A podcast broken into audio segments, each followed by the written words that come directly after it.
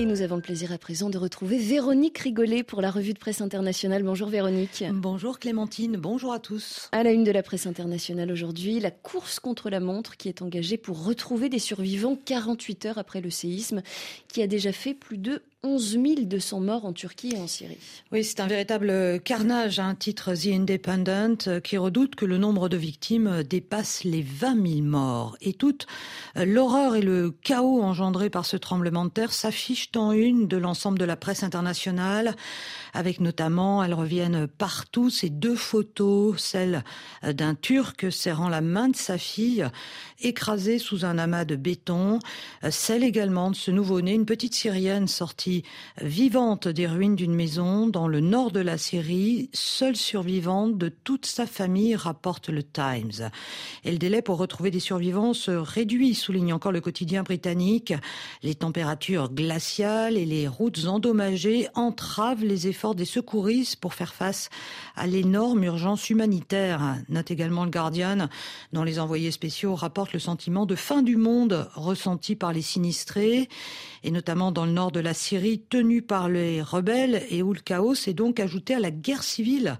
Euh, souligne le Süddeutsche Zeitung, la situation y est catastrophique avec notamment eh bien, le manque d'engins lourds pour secourir les personnes ensevelies. Un séisme qui met aussi le leadership hein, du président turc Recep Tayyip Erdogan à l'épreuve à trois mois des élections présidentielles. La gestion du séisme sera un test pour Erdogan, titre le temps. Ses espoirs électoraux pourraient dépendre de la réponse qu'il va apporter au tremblement terre, estime également le New York Times, qui rappelle d'ailleurs qu'Erdogan est arrivé au pouvoir après la réponse bâclée du gouvernement turc au terrible tremblement de terre de 1999. 23 ans plus tard, même euh, s'il se place en bonne condition pour être réélu, nous dit le temps, une gestion insuffisante des suites de la catastrophe pourrait le faire chuter dans les sondages. Et ce, alors même que ce séisme met en lumière hein, le degré d'un préparation du pays face au risque sismique. Le tremblement de terre est devenu un acteur politique, commente également le quotidien Haaretz, qui pourrait, dit-il, lourdement modifier la structure du régime ou au contraire consolider encore davantage l'étendue du pouvoir d'Erdogan. Et à la une également de la presse internationale, Véronique Joe Biden hein, qui profite de son discours sur l'état de l'Union aux États-Unis pour lancer les bases de sa campagne en vue de sa réélection. Oui, c'est un Joe Biden combatif, euh, nous dit le New York Times, qui a profité de son grand oral hier soir devant le Congrès euh, pour se présenter en guerrier heureux, heureux de ses réussites sur le plan économique, mais également soucieux du quotidien des Américains. Euh, c'est un lancement en douceur de sa campagne pour un deuxième mandat, analyse de son côté le Washington Post euh, qui note également l'accent mis sur la création d'emplois et les soins de santé. Biden entend ainsi mettre les républicains sur la défensive et se présenter comme l'ami des Américains ordinaires, commente encore le Poste. Mais si Biden est un tel succès, pourquoi les Américains sont-ils insatisfaits? S'interroge de son côté le Wall Street Journal qui souligne que 62% de la population eh estime que Biden n'a pas accompli grand-chose.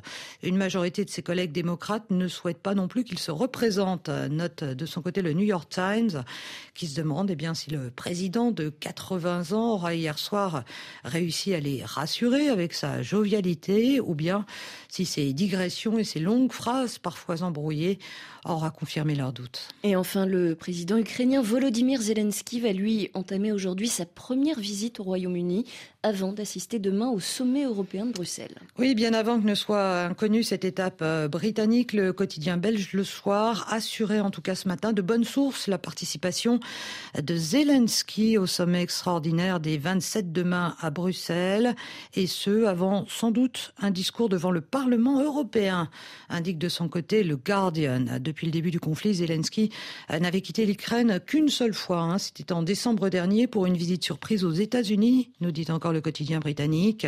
Cette euh, double visite à Londres, puis sans doute à Bruxelles, intervient en tout cas une semaine après la visite euh, d'une grosse délégation de la Commission européenne à Kiev, avec euh, toujours le même objectif, nous dit le Guardian, démontrer le plein soutien des alliés à l'Ukraine, et ce, à quelques jours de la date anniversaire de l'invasion russe. Merci Véronique Rigolet. Votre revue de presse est à retrouver comme chaque jour sur rfi.fr.